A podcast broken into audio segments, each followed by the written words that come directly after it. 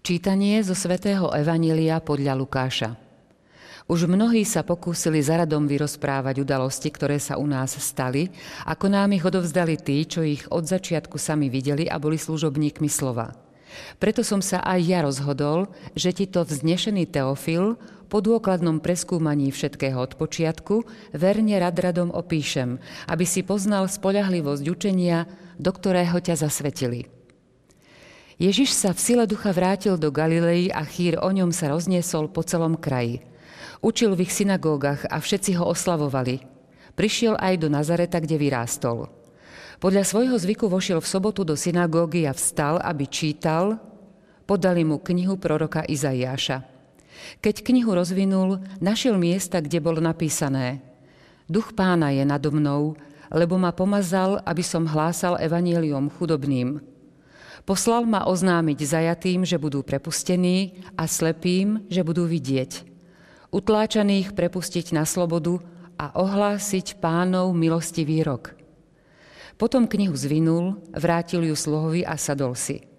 Oči všetkých v synagóge sa upreli na neho. A on im začal hovoriť, dnes sa splnilo toto písmo, ktoré ste práve počuli.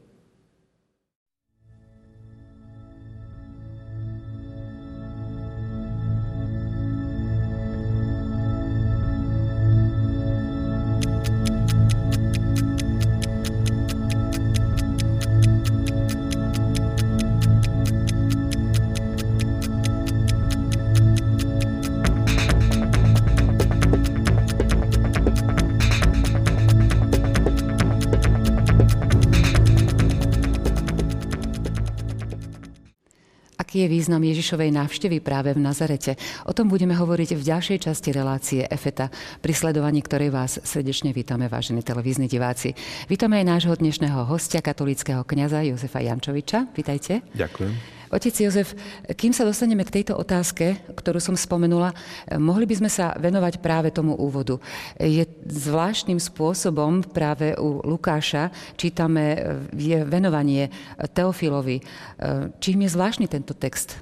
Áno, nikto z evangelistov nezačína takto originálne ako evangelista svätý Lukáš, ktorý jednak svoj evanielium, ale aj skutky apoštolov, pretože vieme, že aj skutky apoštolov sú od evangelista Lukáša, začína takýmto venovaním, takýmto prologom alebo vstupom do týchto dvoch kníh. E, keďže svätý Lukáš bol e, veľmi vzdelaný v helenskej kultúre, teda v gréckej kultúre a mal veľké poznanie aj samozrejme starovekých historických diel, tak na spôsob veľkých historikov alebo aj svetských spisovateľov gréckých začína takýmto venovaním týchto dvoch kníh, ktoré venuje práve znešenému Teofilovi. E, Teofilos v tomto prípade, meno znamená Boží priateľ, môže byť nejaký katechumen. Ten, ktorý buď bol tiež nedávno pokrstený, alebo podľa mienky niektorých to mohol byť snáď aj nejaký dobrodinec, ktorý pomohol Lukášovi skúmať tie tradície, tie podania o Ježišovi Kristovi, pretože Lukáš hovorí vo svojom úvode, že už mnohí, viacerí teda, sa pokúsili vyrozprávať udalosti, ktoré sa stali v Palestíne, v kraji Izrael. A snaží sa ich aj Lukáš, rád za radom, teda chronologicky, ako nasledovali po sebe, dôkladne jednak preštudovať, aby samotný Teofil poznal spolahlivosť učenia, do ktorého ho zasvetili. Teda on je veriaci Ježiša Krista a teda má poznať e, dôkladne to, čo e, už prijal, teda prijal vieru Ježiša Krista. Takže aj celé evanelium istým spôsobom má podporiť naše poznanie Ježiša Krista a dodať mu taký skutočne dôležitý základ a fundament. To sme si teda pozreli práve tú prvú časť a poďme sa teraz pozrieť na tú ďalšiu časť. Ježiš sa v sile ducha vrátil do Galilei a chýr o ňom sa rozniesol po celom kraji. Ale môžeme si všeobecne povedať o tejto ďalšej časti. Áno, počúvame, že po krste, keď Ježiš prijal ducha, bol pomazaný duchom svetým, ako hovoria skutky apoštolov neskôr, v sile tohto ducha Ježiš pôsobí. Preto nemôžeme deliť e, dejiny že dejiny starého zákona sú dejiny Izraela, potom máme dejiny Ježiša Krista a dejiny Ducha Svetého. Duch Svetý s Ježišom Kristom úzko súvisí. My nájdeme e, paralelne, teda súbežne Ducha Svetého prítomného v živote už toľkých postav, jednak či už Zachariáša alebo Pany Márie, ale najmä Ježiša Krista. Takže Ježiš v sile ducha, v sile tej Božej moci, pretože Duch Svetý je tým spôsobom Božia moc, ktorá vedie Eh, Ježiša Krista, zároveň je to ten duch lásky, ktorý spája Ježiša Krista so svojím otcom. V tejto sile ide, aby istým spôsobom ľuďom dával poznať to, čo Boh pripravil pre človeka. No a vstupuje do synagógy, do prostredia, ktoré je bežné pre veriacich Židov. Práve synagóga je miesto stretania na liturgii, na bohoslužbách, ale je to aj také komunitné centrum, môžeme povedať, že každá komunita, kde bola synagóga, mala túto synagógu za také miesto verejného stretania, kde sa mohli aj rozprávať o istých veciach, kde dokonca prebiehali aj synagogálne súdy. A niečo podobné sa odohrá aj s touto návštevou Ježiša Krista v samotnom rodisku. Pretože Ježiš v Nazarete vyrastal, on je Ježiš Nazarecký, ako veľmi dobre vieme, v spoločnosti, kde ľudia nemali priezviska. Bol každý oslov označovaný podľa toho, skáďal pochádzal. A Ježiš teda prichádza medzi svojich. Prichádza do Nazareta a iba Lukáš má takúto úžasnú perikopu, alebo teda tento úrivok, o tom, ako tá samotná návšteva v Nazarete prebehla. My o tom Markovi a Matúšovi vôbec nepoču, nepočúvame, ale tuto má zvláštny význam táto naša dnešná stať a bude pokračovanie aj budúcu nedelu, pretože označí Ježiša za veľkého proroka a zároveň akoby lekára, ktorý lieči, ale zároveň Ježiš je odvrhnutý. A je to istým spôsobom také programové vystúpenie, ak chceme, Ježiša Krista vôbec, ktoré naznačí už aj jeho budúci osud. Je to v kocke zhrnuté viac menej. Áno, istým Ježišovo... spôsobom tu máme evanelium eh, a Ježišovú verejnú činnosť akoby zhrnutú v kocke, pretože sa nastolí už aj Ježišov záver, ktorý e, istým spôsobom naznačuje závrhnutie Ježiša Krista samozrejme, ale aj to, že Ježiš vstal do nového života, žije a v pokoji prišiel medzi svojich. Ako v pokoji prešiel pomedzi ten rozúrený dáv, ktorý chcel Ježiša zvrhnúť zo skaly.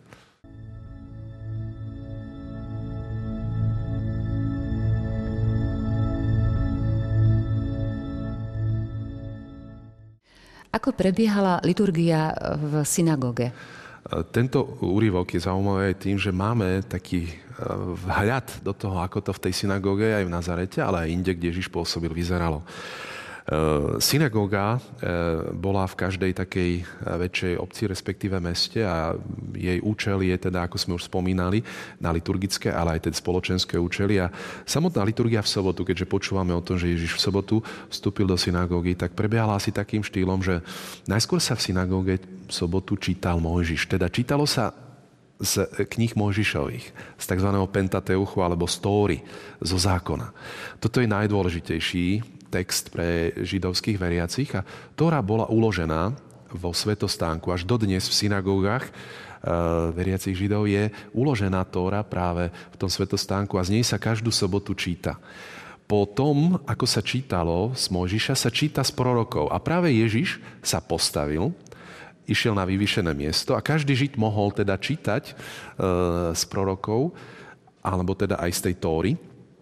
A Ježiš číta číta ale z miesta, ktoré si sám on vybral. On ho nenašiel náhodne. On si našiel práve túto stať z Izajšovho zvitku. No a keď dočítal, odovzdal tento zvitok, z ktorého čítal, sadol si a začína to písmo vysvetľovať. A teda nastáva akoby homília, nastáva kázeň na tie čítania, ktoré zazneli. A Ježiš hovorí, že dnes sa splnilo toto písmo, ktoré ste práve počuli.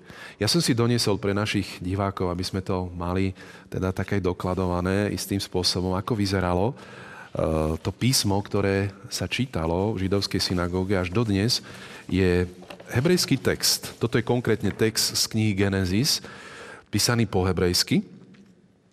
Začína sa čítať samozrejme z opačnej strany ako u nás. E, a Zvitok, ktorý Ježišovi tiež podali, bol zvitok však proroka Izajáša. Toto je zvitok e, z toho Možišovho zákona. E, zvitok sa otváral tak, že bol na dvoch držadlách a ten, kto čítal, istým spôsobom, ja to len tak naznačím, si postupne odvíjal zvitok a navíjal, ako čítal. Hej, asi takýmto štýlom. A postupne teda prečítal tú stať a tú perikopu, ktorú mal prečítať a potom zvitok bol odložený. E, Mojžišov zvitok uložený opäť do svetého stánku, prorocký zvitok odložený do nejakého uložného miesta. No a tento text, ktorý tu je konkrétne napísaný na pergamene, tak bývali zaznačené aj slova, či už Mojžišové, respektíve židovských prorokov na pergamene. Pergamen je e, upravená zvieracia koža, na ktoré sa tieto texty v hebrejčine, respektíve v aramejčine zapisovali. Zaujímavé je, že ten, kto čítal, musel byť veľmi dobre pripravený, pretože hebrejský text bol bez samohlások. Boli to iba spoluhlásky. Takže aké samohlásky vsunúť pod ten text spoluhláskový je vždy na tom, ktorý sa musí pripraviť, aby čítal správne. A teda takýmto štýlom čítal aj Ježiš. Čítal v hebrejčine z proroka Izajáša, ale potom kázal v jazyku ktorý bol teda bežný pre vtedajších Židov v Palestíne. To bola aramejčina. Ježiš rozprával aramejským jazykom. Je to veľmi podobný semický jazyk ako hebrejčina, aj keď je to už novšia etapa e, jazyka, je to dialekt istým spôsobom hebrejčiny a Ježiš v tomto kázal. Teda tie slova, dnes sa splnilo toto písmo, ktoré ste práve počuli, zazneli už v jazyku, ktorému všetci rozumeli. Nie všetci možno vedeli po hebrejsky, Predpokladá sa, že najmä e, muži vedeli, pretože tí boli vedení už od detí e, v poznaní hebrejčiny a mohli potom aj čítať verejne v synagóge od 12 rokov a teda najmä ako dospelí. A teda Ježiš káže potom aj vysvetľuje v aramejsky to, čo sa čítalo. Takže takto asi približne prebiehala tá liturgia v sobotu ráno a teda je to zaoberanie sa písmom a výklad písma a Ježiš je cesta, ktorou sa vykladá písmo istým spôsobom. Ježiš sám berie na seba túto úlohu, ktorý vykladá písma. Teda my chápeme aj Ježiša Krista a jeho verejnú činnosť a jeho život, spásonosné dielo, ako výklad židovských písem a chápeme ho na pozadí práve starozákonných textov.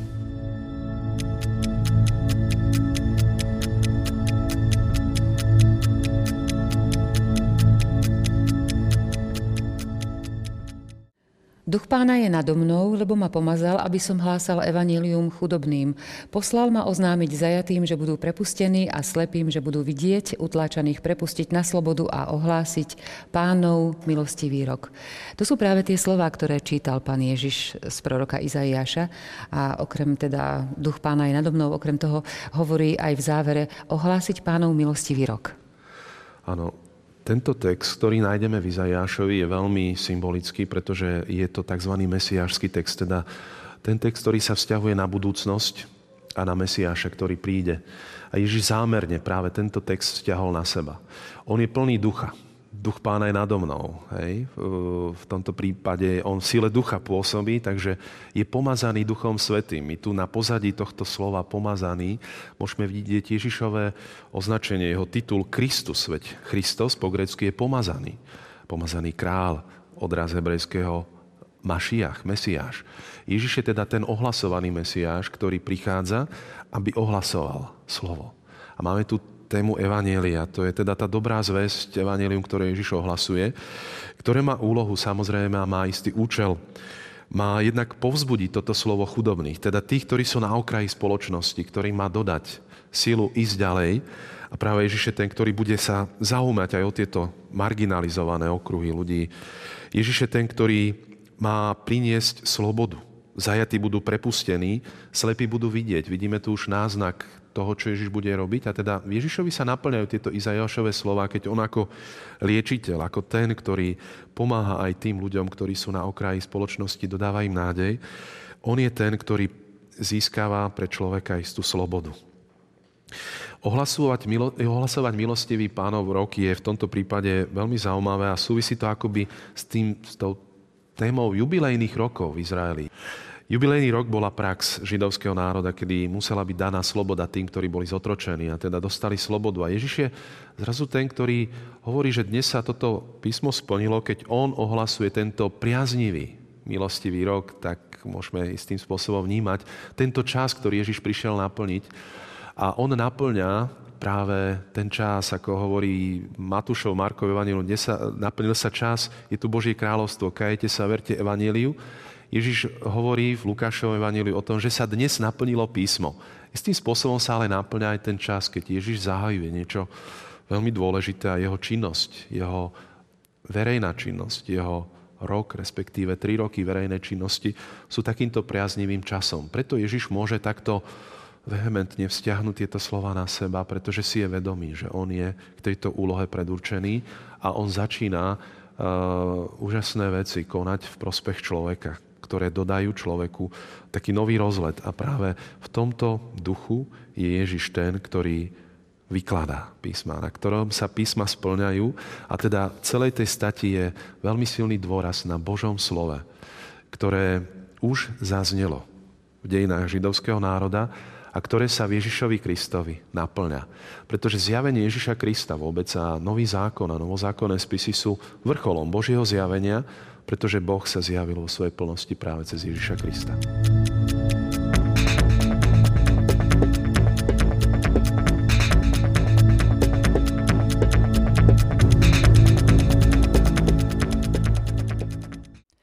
Otec Jozef, pán Ježiš vzťahuje tento prorocký text na seba. Áno, Ježiš istým spôsobom vystupí v celom Evangeliu Lukáša ako veľký prorok, okrem toho, že on je Boží syn, je Mesiáš, je pomazaný, očakávaný Mesiáš, tak vystupuje ako veľký prorok a práve prorocké čítanie Izajáša aplikuje na seba a často bude aj reakcia na Ježišové konanie v duchu toho, že on je veľký prorok. Keď vzkriesí najemského mládenca, je označený za veľkého proroka. Veľký prorok povstal medzi nami, hovorí ľud a Boh navštívil svoj ľud.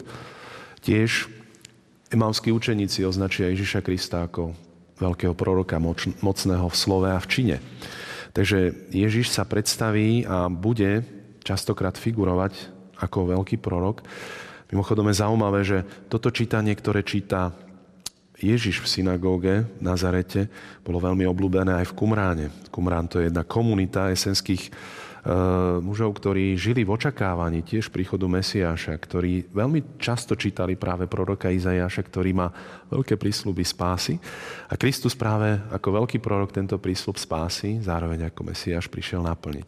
On je teda král, prorok a kňaz. Je to práve Nazaret, kde sa vlastne pán Ježiš prvýkrát predstavil ako Mesiáš? E, iní evangelisti, napríklad svätý Matúš a Marek, nám predstavujú Ježiša Krista v Kafarnaumskej synagóge, kde prvýkrát káže. Lukáš zámerne tento text akoby taký programový prezentuje práve v rodisku Ježiša Krista, kde Ježiš vykladá to písmo, zapadá to do toho, že on pôsobí aj na iných miestach v galilejských synagógach.